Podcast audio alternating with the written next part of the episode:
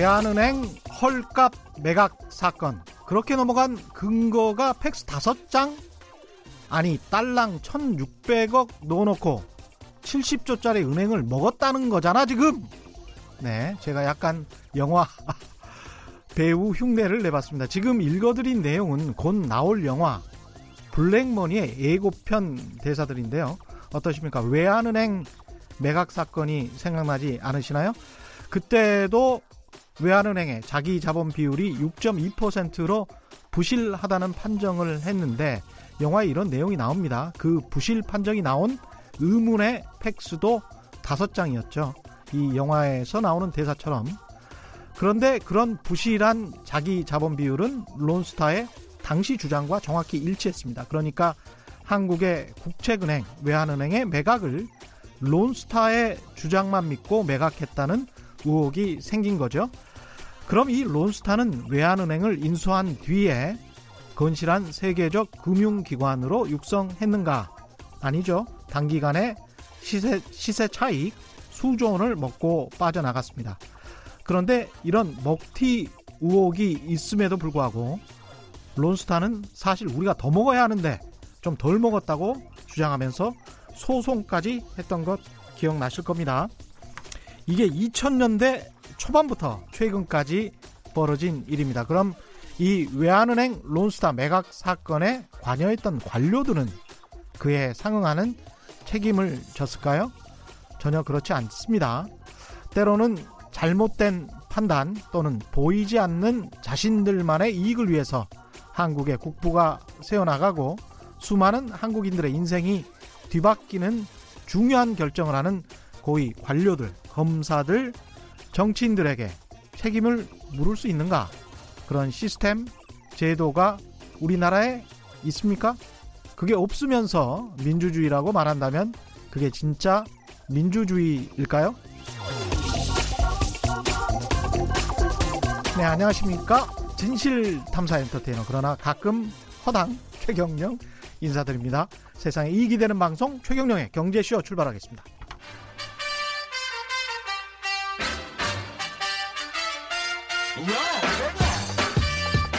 최경령이 원하는 건 오직 정의. 경제 정의를 향해 여러 걸음 깊이 들어갑니다. 최경령의 경제 쇼. 네, 부동산 시장을 교란시키는 건 불안한 심리를 이용한 가짜 정보들이죠. 늘 부동산 이슈를 정확한 팩트로만 제대로 짚어보는 이광수의 부동산 이야기 시간입니다. 오늘도 미래에셋 대우 리서치 센터의 이광수 연구원 나오셨습니다. 안녕하세요. 네, 안녕하십니까. 예, 유튜브로도 최경령의 경제쇼 실시간 생중계되고 있으니까요. 많이 참여해 주시고요. 일단 분양가 상한제 이야기를 안 할 수가 없네요. 민간택지에도 분양가 상한제를 적용하는 주택법 시행령 개정안이 국무회의를 통과했습니다. 그렇습니다. 그제죠? 네. 구체적으로 어떤 내용인지 좀 자세히 설명을 해 주시죠, 일단.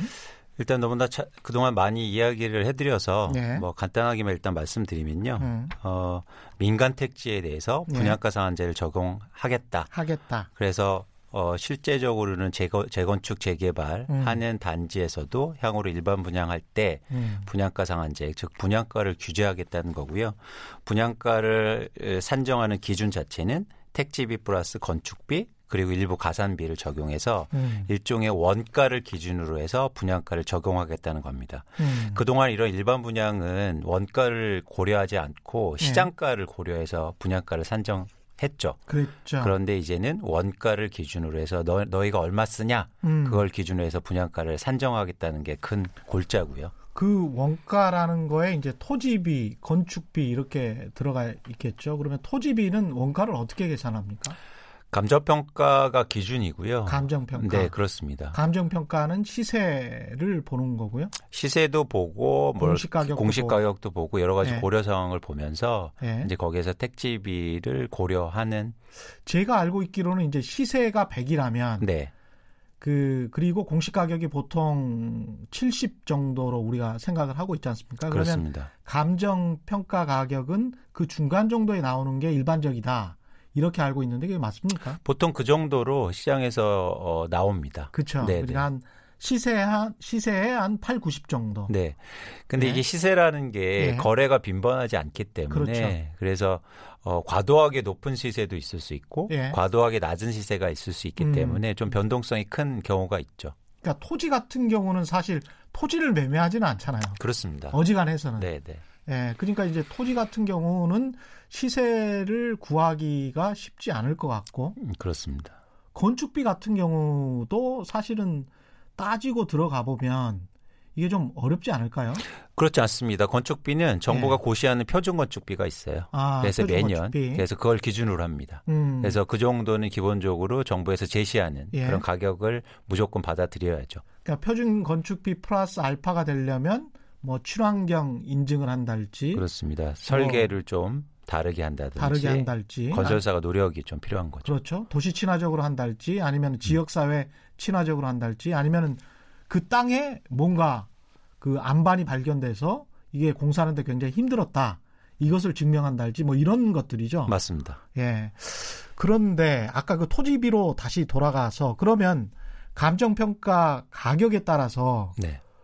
이 재건축 조합을 하는 사람들이랄지 이런 사람들의 이익은 크게 왔다 갔다 할 수가 있는데 이거 관련해서 이제 소송이나 네. 좀 분쟁이 생길 우려도 있을 수가 있겠습니다. 그래서 이제 공신력 있는 감정 평가가 필요한 거고요. 예. 그래서 그런 차원에서 조합하고 음. 그래서 그러니까 시행 당국하고 예. 어, 조율하고 가격에 대해서 협상이나 이런 그러니까 분양가 심의 위원회라는 게 있어요. 예. 네, 그래서 거기에서 그런 가격이나 이런 걸 검증하는 또 절차가 또 있습니다. 그렇죠. 근데 조합에서 이제 불만인 게 예. 다 정부 사람들이다. 그렇죠. 분양가 심의위원회가. 그래서 어제 공정- 사실은 네. 분양가 심의위원회 관련해서 네, 네, 과천 시민들이랑 이야기를 좀 했었어요. 네, 네, 그분들이 이제 무주택 세입자들 입장에서 공공택지에 분양하는 음, 민간 아파트, 공공택지에 분양하는 민간 아파트임에도 불구하고 분양가가 왜 이렇게 비싸냐라고 이제 항의하시는 분들인데 그분들 입장에서 봤을 때는 분양가 심의위의 구성이 또 주택업자들 위주가 아니냐 이렇게 또 비판을 하거든요. 그러니까 관료는 중립적이라고 본- 본다고 하더라도 음. 나머지 전문가들은 사실 이광수 연구위원이 가서 이제 하면은 아무런 문제가 없을 것 같은데 네. 각 지자체마다 다 있으니까요, 그게. 그렇습니다. 예, 분양가 심의위가. 그래서 뭐 과천 얘기하셨는데 네. 과천에서 과거에는 일부 건설회사 분들도 참여를 했더라고요. 건설 회사분들도 참여를 했어요. 예. 예. 그래서 네. 사실 문제가 좀 있었던 것을 알고 있습니다. 제가 다른 지자체 같은 경우는 부동산 중개 업소를 하시는 분들도 분도 참여한 거를 확인한 적이 있거든요. 네, 네. 그러니까 이게 좀 황당한 거죠. 그렇습니다. 예. 과거에는 좀 상당히 황당하게 음. 운영이 됐었는데 정부 새 정부 들어와서 이것도 아마 굉장히 면밀하게 보고 있을 거예요. 분양가 심의위가 좀 이상하다. 되게 건설업 편향적인 것 같다. 그래서 그 각 지자체마다 그런 게 있을 텐데 또 지자체마다의 정치적인 성향이 다르기 때문에 맞습니다. 그게 또 작용을 하는 것 같더라고요. 네. 그래서 아까 예. 말씀드린 것처럼 사실은 이런, 이런 이제 규정이 필요한 거죠. 분양가 음. 상한제 자체가 그러니까 많이 유동적이진 않거든요. 가격이 분양가 상한제 심의 때문에 가격이 크게 달라지진 않습니다. 음. 일반 분양가 자체가 예. 그런 관점에서 이렇게 중앙 정부 차원에서 이런 규정을 만들고 음. 그리고 이런 규정을 잘 지키도록 하는 게 오히려 음. 그런 개인적으로 뭐 건설사 의견이라든지 일종의 이익 집단의 이익이 들어갈 가능성이 좀 음. 적죠. 예. 네. 이 땅값 이야기를 조금 더 해보면요. 지- 어제 이야기를 한 그린벨트의 아파트 지으면서 분양가 왜 그렇게 높아? 한번 더 봐보시기 바랍니다. 어제 방송에 대해서 신의 영영님이라는 분이 이런 문자를 보내주셨어요. 유튜브에 이런 댓글을 남겨주셨는데 이 내용을 라디오에서 듣게 될 줄이야. 아는 사람은 다 아는 이야기였는데 흐흐 하면서 한국주택토지공사 한국토지주택공사 2011년에 부채 규모가 130조 원 정도였는데 이게 심각한 문제라면서 당시 담당 기관장이 토론회장에서 이야기했던 것이 기억나네요. 정확히 그때부터 지금 현재까지 꾸준하게 부채가 줄어들면서 70조 원 수준으로 줄었다고 합니다. 그동안, 그동안 부동산 가격은 올랐죠. 국민을 상대로 주택공사가 장사를 잘 해먹었습니다. 이 모든 게 어느 정권에서 이루어졌는지 잘 살펴보시길 바랍니다. 그래서 분양원가 공개는 반드시 이루어져야 합니다. 이런 내용이었는데 네. 이게 약간 설명을 드리면 이 2015년 같은 경우에 특히 시행 규칙이 바뀌면서 국토부의 시행 규칙이 바뀌면서 그 전에는 토지공사가 어, 그린벨트를 수용해서 땅을 조성한 원가의 120% 이내에서만 건설사에 팔 수 있도록 이렇게 돼 있었는데 그걸 감정평가 액수로 바꿔버리니까 감정평가 시세에 따라서 다르게 할 수 있다라고 바꾸니까 과천 같은 경우는 한 1,100만 원에 또 팔 수 있었던 땅을 2,400만 원에 팔았단 말이죠. 그걸 대우건설이 잡았어요. 2,400만 원에. 네. 그리고 난 다음에 지금 막상 분양을 하려고 하니까 과천 시민들 무주택 세입자들 입장에서는 이게 너무 비싸다. 네. 이렇게 주장을 하고 있는 것이고 대우건설 입장에서는 우리는 2,400만 원에 샀는데 네. 그러면 어떻게 장사를 하란 말이냐. 그렇죠. 이렇게 돼 있는 상황인 것 같아요. 그래서 뒤에서 토지공사만 배를 불리고 850만 원에 조성한 땅을 2,400만 원에 팔았으니까 예. 그 전에 시행 규칙으로 따지면 1,100만 원에 밖에 팔 수밖에 없는 그런 땅인 거죠. 근데 이게 굉장히 예. 어려운 문제인 게 예. 예를 들어서 아주 단편적으로 보면 만약에 토지공사가 예. 그거를 조성원가 플러스 120% 해서 싸게 팔았다면 예를 들어서 말씀하신 그 건설사는 음, 속, 속, 속칭해서 음. 대박을 터뜨린 겁니다. 그렇겠죠. 그러니까 그런 관점에서 그런 고민이 좀 있었던 그러니까 누구에게 거예요. 이익이 갈 것이냐. 그렇죠. 그 당시에는 그래서 아 그러면 건설사한테 그걸 주지 말고 음. LH가 가져가자. 그래서 그걸로 무주택 서민들에게 그렇죠. 영구 임대 아파트를 많이 지어주자. 그렇죠. 원래 토지공사는 그런 뜻이었던 것 같아요. 그래서 우리가 예. 문제로 지적하고 싶은 건 그게 잘 됐냐. 아, 그게 잘 됐냐. 예. 예. 자, LH가 돈 번 건 좋은 거죠. 예. 건설사보다 나으니까 우리 입장에선. 그렇죠. 공공이니까. 예, 시민 예. 입장에서는 LH가 공공적으로 돈을 벌- 벌었는데 예. 그 돈이 과연 어디로 흘러 들어갔냐가 사실 우리의 관심사가 더 필요합니다. 맞습니다. 예. 그런데 그걸 또 원천적으로 살펴보면 그 음. 돈들이 다 지주한테 들어가요. 다시? 예. 그러니까 그 결국에 빚을 갚았다는 얘기는 네. 그 전에 땅들을 엄청나게 비싸게 샀다는 얘기입니다. 아, 그렇구나. 예. 그래서 이분 말씀이 맞네요. 그냥 신의 영역 말씀이. 그렇습니다. 예. 그래서 일단은 그 지주들의 배를 엄청나게 불린 거죠. LH 공사가 또 재밌게 돈을 그렇게 벌지도 못했어요.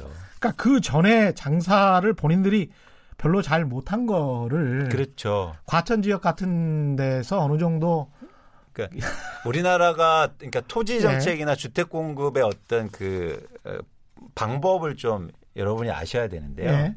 일반 건설사가 택지를 마련하고 거기에 아파트를 짓기는 거의 불가능하다고 보시면 됩니다. 음. 왜냐하면 최 기자님 보세요. 예. 내가 땅 갖고 있는데 건설사가 와서 예. 아우 사장님 땅 좀 파세요. 그러면 파시겠어요? 안, 안, 팔안 팔죠. 거죠. 예. 왜냐하면 강제 조항도 없고요. 예. 거기에 20층짜리 아파트 음. 지어야 되니까 여러분 팁 드리면 건설사에서 땅 사신다고 그러면 무조건 20배 받으셔야 돼요. 그렇지. 20층짜리 지어지니까. 그걸 뭐 미리 알았다면 그래서 알박기라는 것도 하지 않습니까 그렇죠. 사실은. 그래서 건설사가 직접 땅을 매입하고 음. 택지를 조성하기가 굉장히 힘듭니다. 그렇죠. 그래서 우리나라는 그걸 LH 공사나 정부 기관이 대행해 주는 역할을 아, 해요. 그렇게 되는 거군요. 네, 거기엔 강제 조항이 들어가거든요. 강제 아, 수- 매수도 수용도 가능하고. 강제 수용이 가능하니까 이거는 그- 공공기관이니까. 그래서 대규모 톡지, 태지를, 택지를 마련해서 어. 정부가 대신 조성해 준 다음에 예.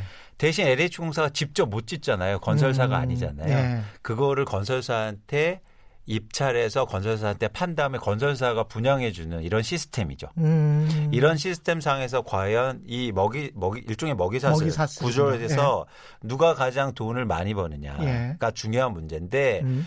우리 시민이나 공공 입장에서는 공공을 보- 정부 입장에서는 LH 공사나 정부기관이 많이 벌어야 예. 돼야 되는데 음.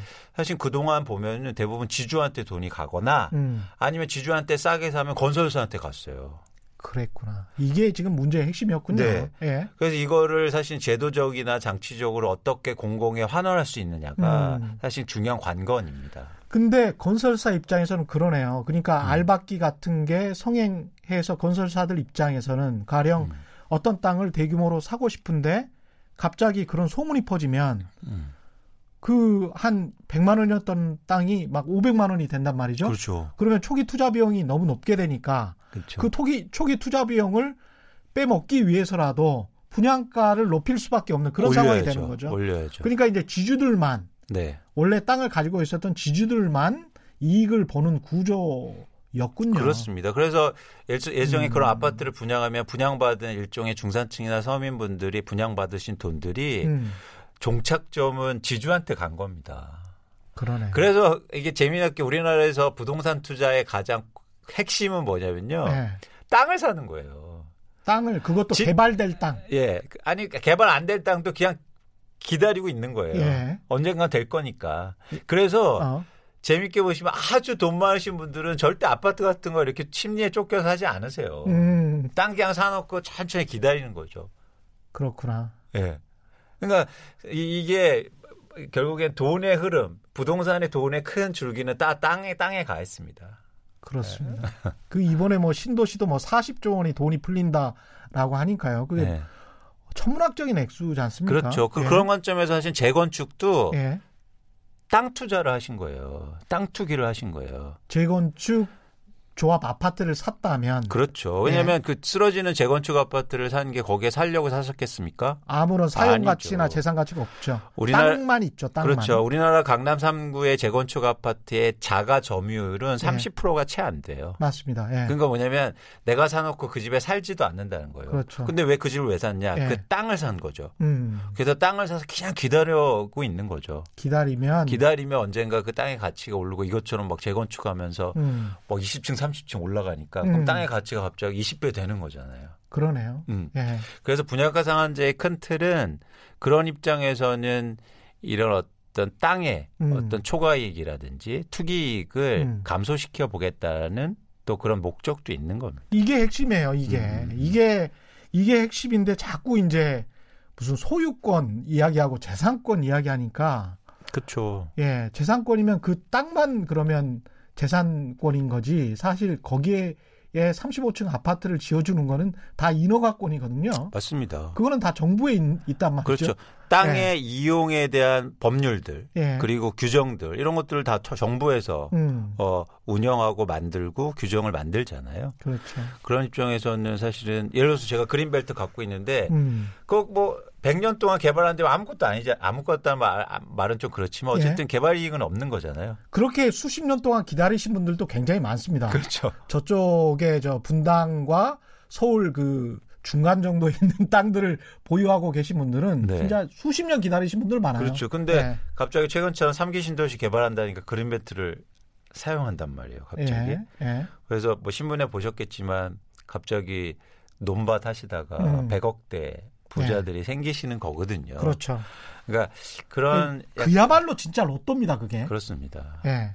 그 네. 다른 로또는 비교할 게 없고요. 그게 네. 수백억 정도 되죠, 보통.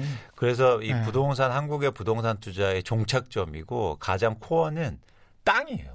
땅입니다. 네. 예. 네. 근데 과거에 그런 개발 정보를 네. 빼돌렸던 또 시대가 있, 있었었잖아요. 그렇죠. 최근에 LH공사 국정감사 보시면 음. 일부 그런 직원분들이 예. 음. 분양을 많이 받다든지 음. 땅을 산다든지 이런 비리가 적발되거든요. 예. 과거에 훨씬 많았겠죠. 훨씬 많았습니다. 네. 예. 예. 이 분양가 상한제를 일단 이제 민간 택지까지 확대를 하면 네. 주택 시장에 어떤 변화가 일어날지도 궁금합니다. 저희가 이 부분에 대해서 논란이 굉장히 많고요. 예. 어, 이, 게 8월 그러니까 8월에 국토교통부 장관이 음. 분양가 상한제 얘기를 하면서 시장의 대부분의 논란이 뭐냐면 분양가 음. 상한제 적용되면 예. 서울의 아파트 공급이 크게 감소해서 예. 가격이 오히려 급등할 수 있다. 예. 그래서 최근까지 서울 집값을 올린 가장 큰 원인 중에 또 이 두려움, 예. 음, 위기의 식이 컸어요. 음. 근데 이 부분에 대해서 우리가 좀 진지하게 고민할 필요가 있습니다. 제가 어 그동안 좀 계속 얘기 드리고 말씀드린 건데 좀더더 명확하게 말씀드리고 싶어서 오늘 그러니까 그런 얘기를 좀 드리고 싶은데요.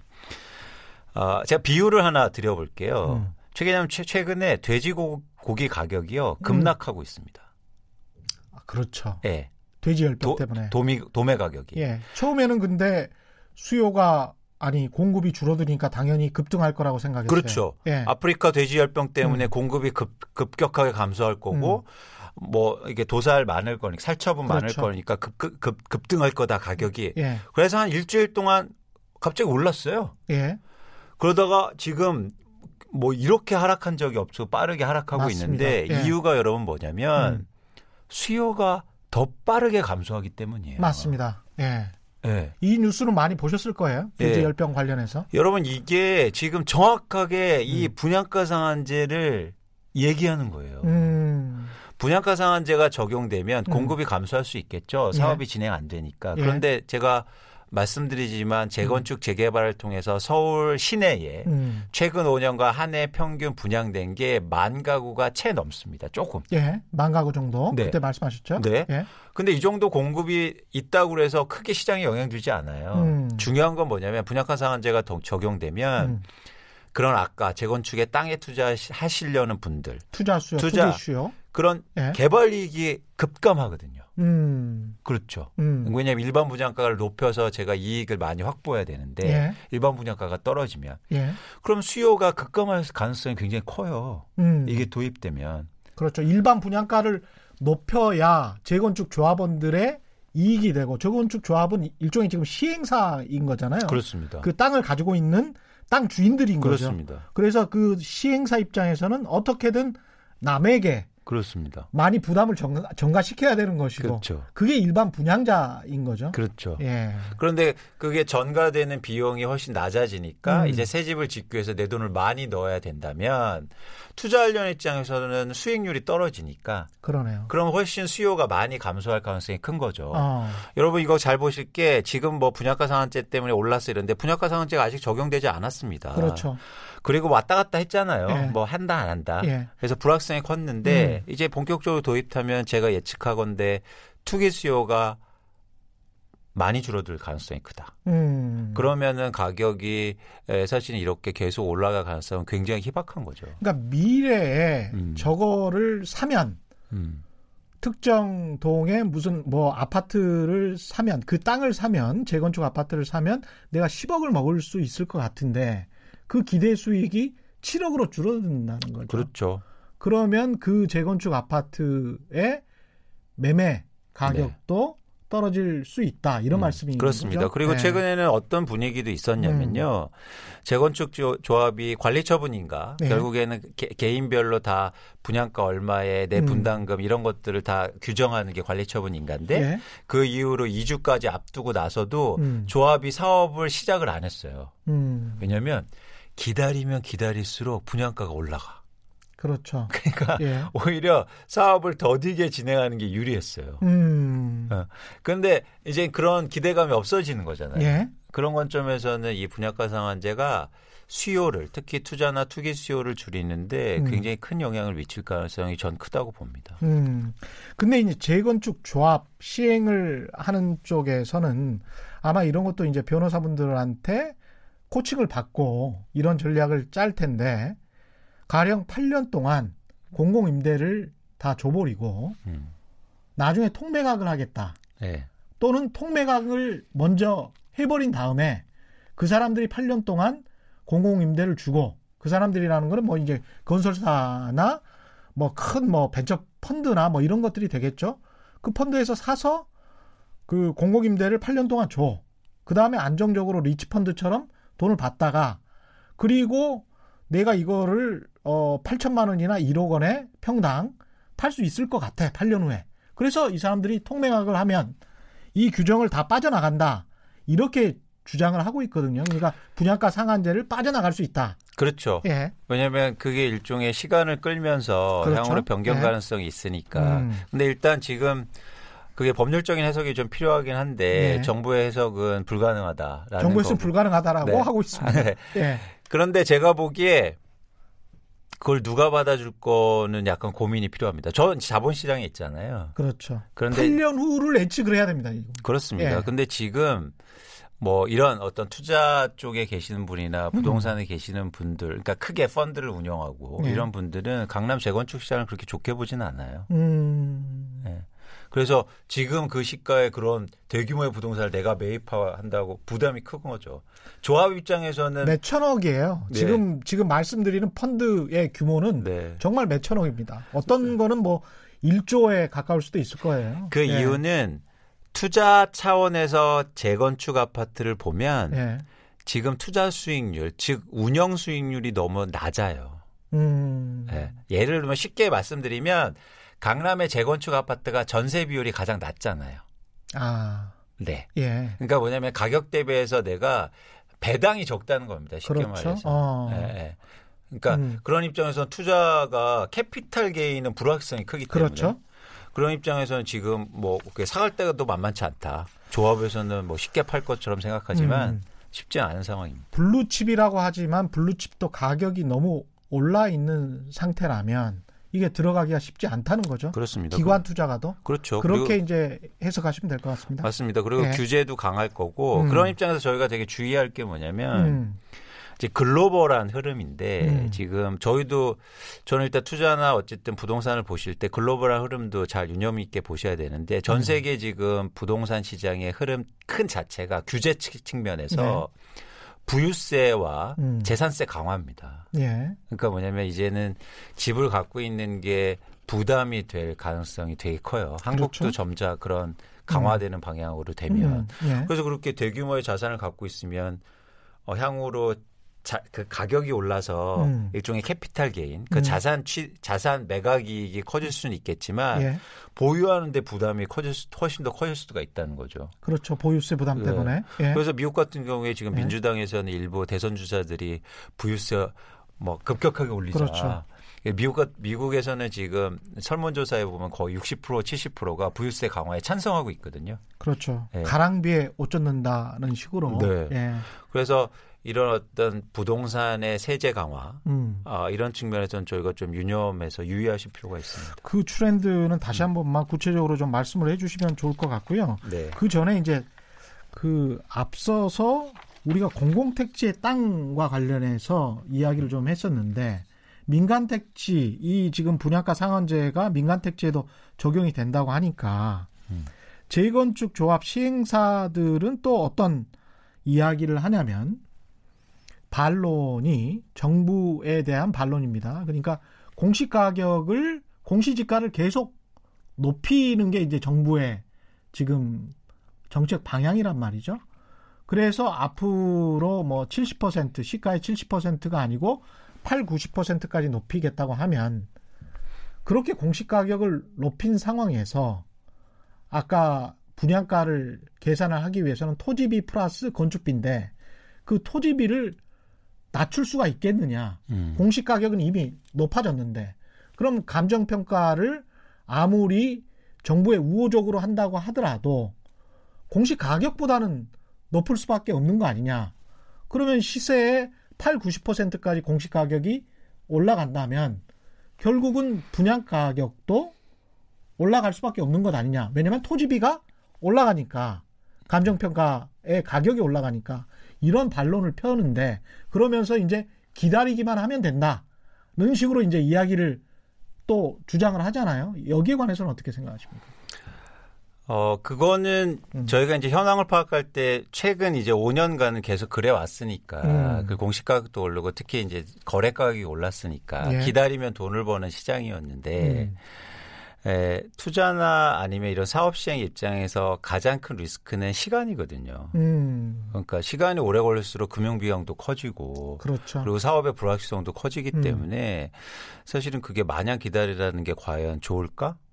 어, 그렇습니다. 뭐 이런 입장에서는 아. 좀 고민이 필요한 거고 예. 실제적으로 조합에서 마냥 기다리는 게 좋지 않다는 생각이 들겠죠. 또. 그렇습니다. 네, 네. 그리고 요즘 또 물가 상승률이 굉장히 또 제한적인 상황이어서 음. 집값만 계속 오르고 음. 공시 가격이 어, 또 계속 오리라는 보장도 또 없기 때문에. 음. 네. 사실 건설사들도 일종의 땅 장사를 하거든요. 근데 이제 땅 장사를 하는데 포트폴리오가 있어요. 당장 개발될 것 같은 곳, 개발 예정지. 그 다음에 장기적으로 10년, 20년 놔둘 곳, 뭐 이렇게 한단 말이죠. 근데 네. 이 재건축 조합, 그 강남을 중심으로 시행하는 그 재건축 조합원들 입장에서는 자기가 가진 땅은 딱 거기밖에 없는 거예요. 그렇죠. 그래서 마냥 기다릴 수 있는 포트폴리오를 가지고 있지는 않습니다. 일반적인 이제 건설사들은 A군, B군, C군, D군 해가지고 한 10년, 20년 후면은 저기가 개발될 거야 해서 놔두는 땅들이 있단 말이죠. 음. 근데 이- 이런 이제 재건축 조합 같은 경우는 그렇지가 않기 때문에 그런 측면도 있는 것 같습니다. 그렇습니다. 그래서 어 지금은 최 기자님 말씀하신 것처럼 모든 조합의 구성원들이나 음. 조합에서는 그렇게 생각하세요. 시간이 우리 편이다. 예, 그렇죠. 그런 주장들이 사실은 댓글이랄지 무슨 카페 같은 데 있지 않습니까? 온라인 카페에 계속 많이 나오니까 네. 궁금하실 것 같아서 제가 질문을 드려본 겁니다. 그런데 예.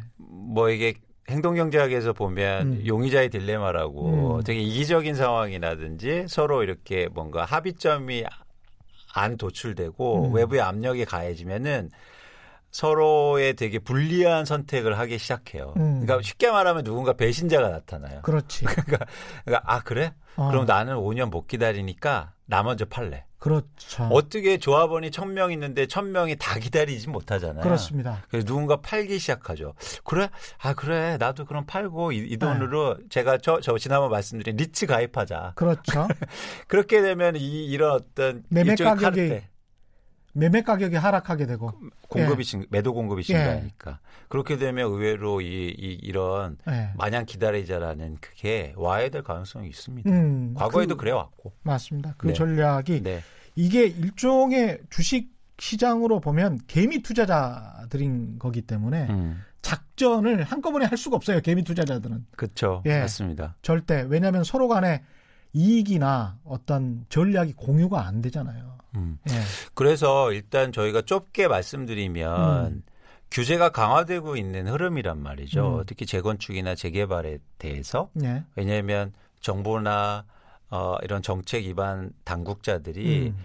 재건축을 사는 사람들, 재개발을 사, 는 사람들은 일종의 다 투기나 투기 수요자라고 음. 분류해 놓은 거예요. 음. 그래서 거기에 규제가 강화되고 있는 겁니다. 물론 선한 피해자도 계시죠. 음. 거기에서 뭐 30년 사시거나 집이 한 채 계시거나 음. 오래 사신 분들이 계신데 예.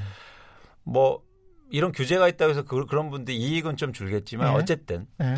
그래서 규제가 강화되고 이러고 있는데 저는 이제 말씀드리고 싶은 거는 음. 지금 예를 들어서 내가 어, 내 집을 마련해야 되고 이런 생각을 갖고 계시는 분들이 쉽게 이런 재건축이나 그동안 많이 올랐다고 해서 재건축 아파트나 재개발을 사기에는 조금 불확실성이 큰 상황이다. 음. 그래서 청취자분들이나 아니면 그런 고민들을 하신 분들은 음. 조금 더 이 불확실성에 대해서 고민을 더 많이 하시고 그리고 주의 깊게 생각하실 필요가 있다는 겁니다. 예. 예. 본인들의 이익이 줄어드는 분들 중 일부 분들은 야, 이 나라가 무슨 사회주의 국가냐? 부동산 규제가 너무 심한 것 아니냐? 이런 또 비판도 많습니다. 이분 이 부분에 관해서는 어떻게 생각하시는지 좀. 이게 저희가 그러니까 한국의 부동산 규제가 여러분 많이 관심 가지시니까 정부가 규제도 많이 하고 매일 발표되고 막 짜증도 나시고 규제가 이렇게 많은 나라가 어딨냐 이렇게 말씀하시지만 예.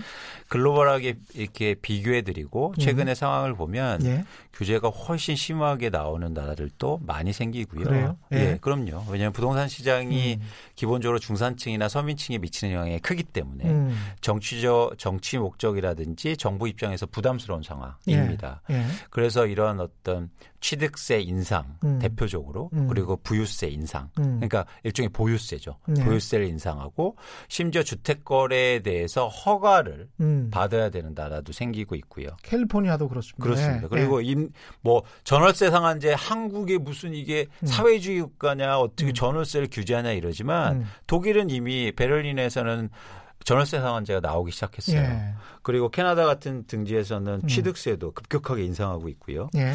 그래서 어쨌든 이런 규제들은 글로벌하게 되게 강화되고 있는 분위기입니다. 음. 네.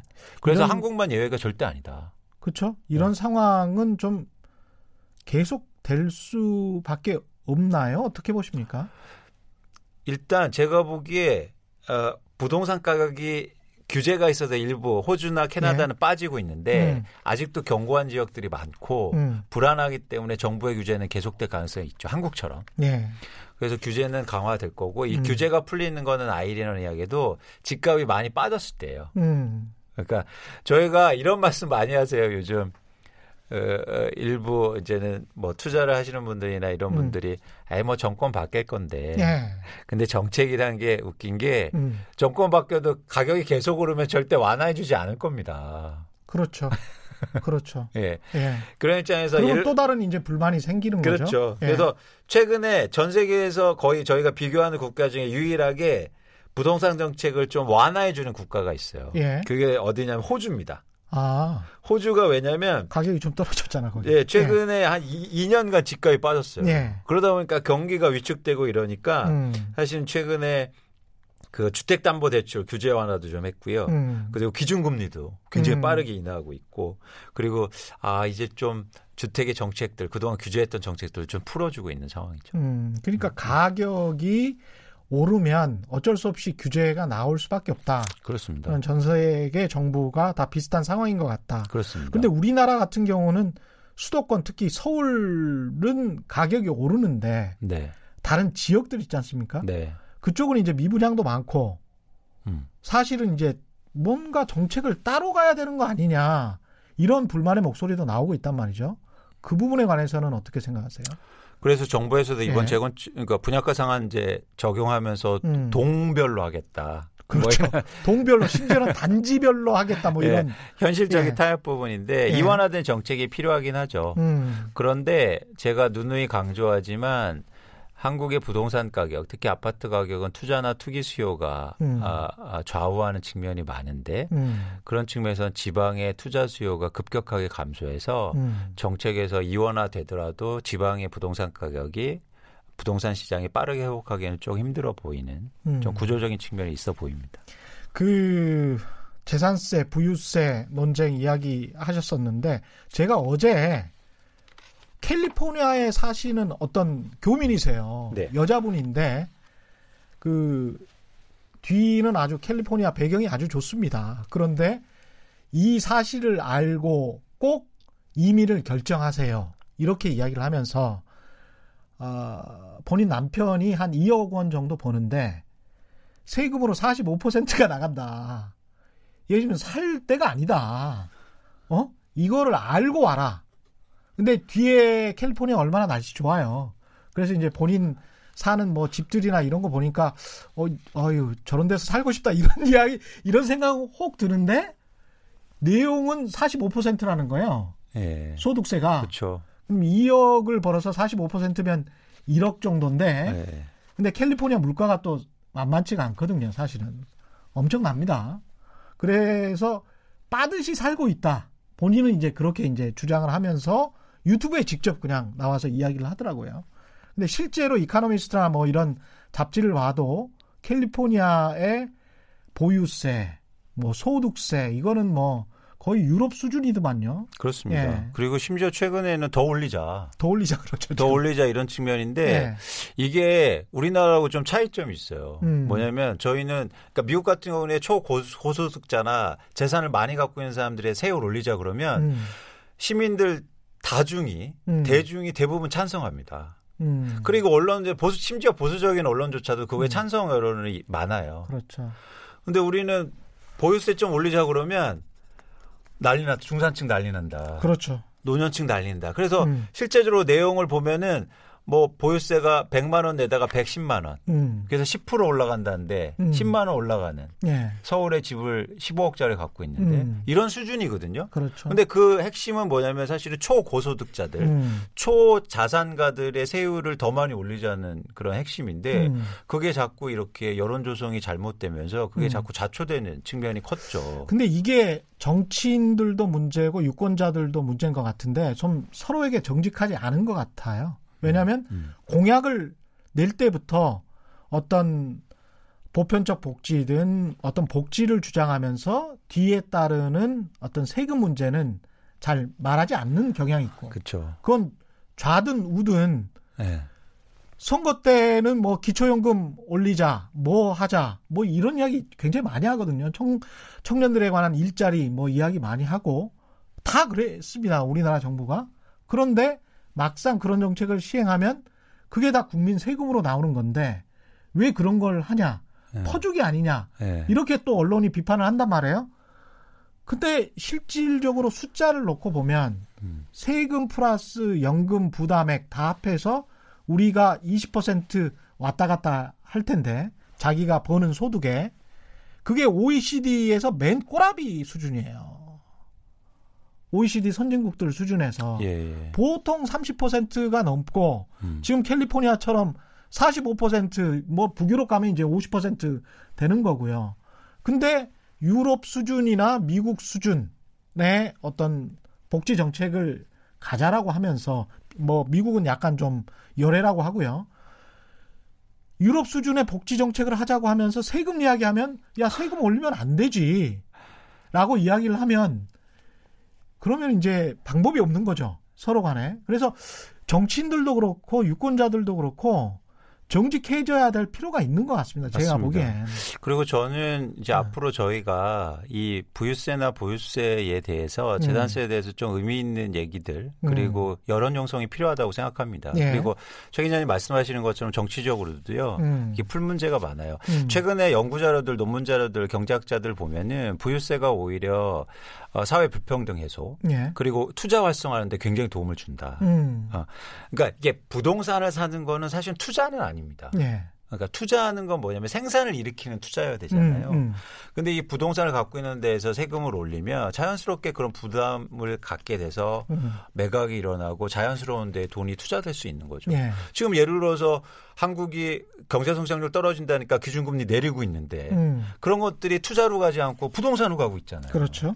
부동산으로 가서 거기에서 과연 우리나라 경제 성장이 과연 좋아질 거냐? 음. 약간 회의적인 거라는 거죠. 그렇죠. 그래서 저희가 좀 이런 부분에 대해서 좀 솔직하고 어. 그리고 앞으로의 긴 흐름 차원에서 노, 논의가 좀 많이 필요합니다. 맞습니다. 네. 그리고 이제 미국에서 또 논의가 되고 있는 거는 초부유층에 관한 세금인데 맞습니다. 우리도 사실은 세금 상한선이 아마 5억인가 뭐 이럴 겁니다. 그러면 네. 연소득 5억을 버는 사람과 사실 200억, 300억씩 또는 1000억 이상씩 버는 사람들이 있거든요. 근데 음.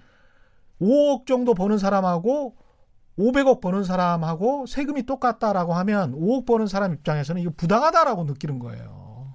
음. 나는 사실 5억 버는데 2억 5천 받는데 어? 저 사람은 그 저렇게 많이 버는데 아유 저 사람 은 조금밖에 안 내네 이렇게 되는 거거든요. 예. 그러니까 이, 이게 어떤 층위를 더 높여줘야 된다 이런 논의도 많이 되고 있는 것 같고요. 네. 예, 그래서 그런 논의들 고소득층에 대해서 그런 소득세라든가 아니면 재산세에 대한 부과에 대해서 논의가 필요하고 음. 한국이 그동안 부담스러웠던 거는 많은 분들이 부동산 자산이 너무 많으니까 그렇죠. 정치적으로 이 부동산 세금을 조금이라도 건드려도 반대가 너무 많은 거예요. 그렇습니다. 예. 난리 나는 거죠. 예. 그래서 뭐 참여정부 때도 좀 어려움을 많이 음. 겪었고. 음, 근데 우리가 솔직, 아, 그러니까 최 기자님 말씀이 너무 좋으신 게 솔직할 필요가 있죠. 이 문제를 풀지 않으면 음. 어, 우리나라가 좋아지기 힘듭니다. 그렇죠. 네. 그 무슨 돈으로 그러면 재정 확대를 하고 수- 개인도요. 개인도 네. 가게에서 무슨 돈으로 쓰실 거예요. 예, 향후로. 예. 예. 그러니까 이게 이렇게 하면서 또 근데 무슨 뭐 부자들이 다 빠져나간다, 기업들이 빠져나간다 그러면서 이제 일부 언론에서 선전 선동을 하니까. 네. 근데 빠져나가서 캘리포니아에 가보세요. 45% 맞아요. 요즘 신문 광고 많이 나, 나오더라고요. 예. 뭐 50, 50만 달러 예. 마진 박차라고. 그렇죠. 그렇죠. 아, 가보세요. 훨씬 심합니다.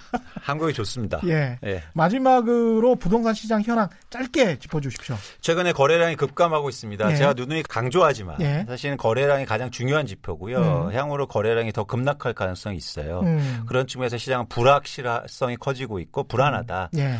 여러분 내 집 마련 계속 음. 강조하지만 심리에 쫓 심리에 쫓겨서 하실 때가 아니다. 예. 정부 정책도 강화되고 있고 단순하게 금리를 보시면서 그렇게 부동산을 보실 때가 아닙니다. 음. 예. 네. 오늘 말씀 감사합니다. 지금까지 미래셋 대우의 이광수 애널리스트와 함께했습니다. 고맙습니다. 고맙습니다. 예. 최경령의 경제쇼 저희가 준비한 내용 여기까지였습니다. 저는 KBS 최경령 기자였고요. 내일 4시 10분에 다시 찾아뵙겠습니다. 지금까지 세상에 이익이 되는 방송 최경령의 경제쇼였습니다. 고맙습니다.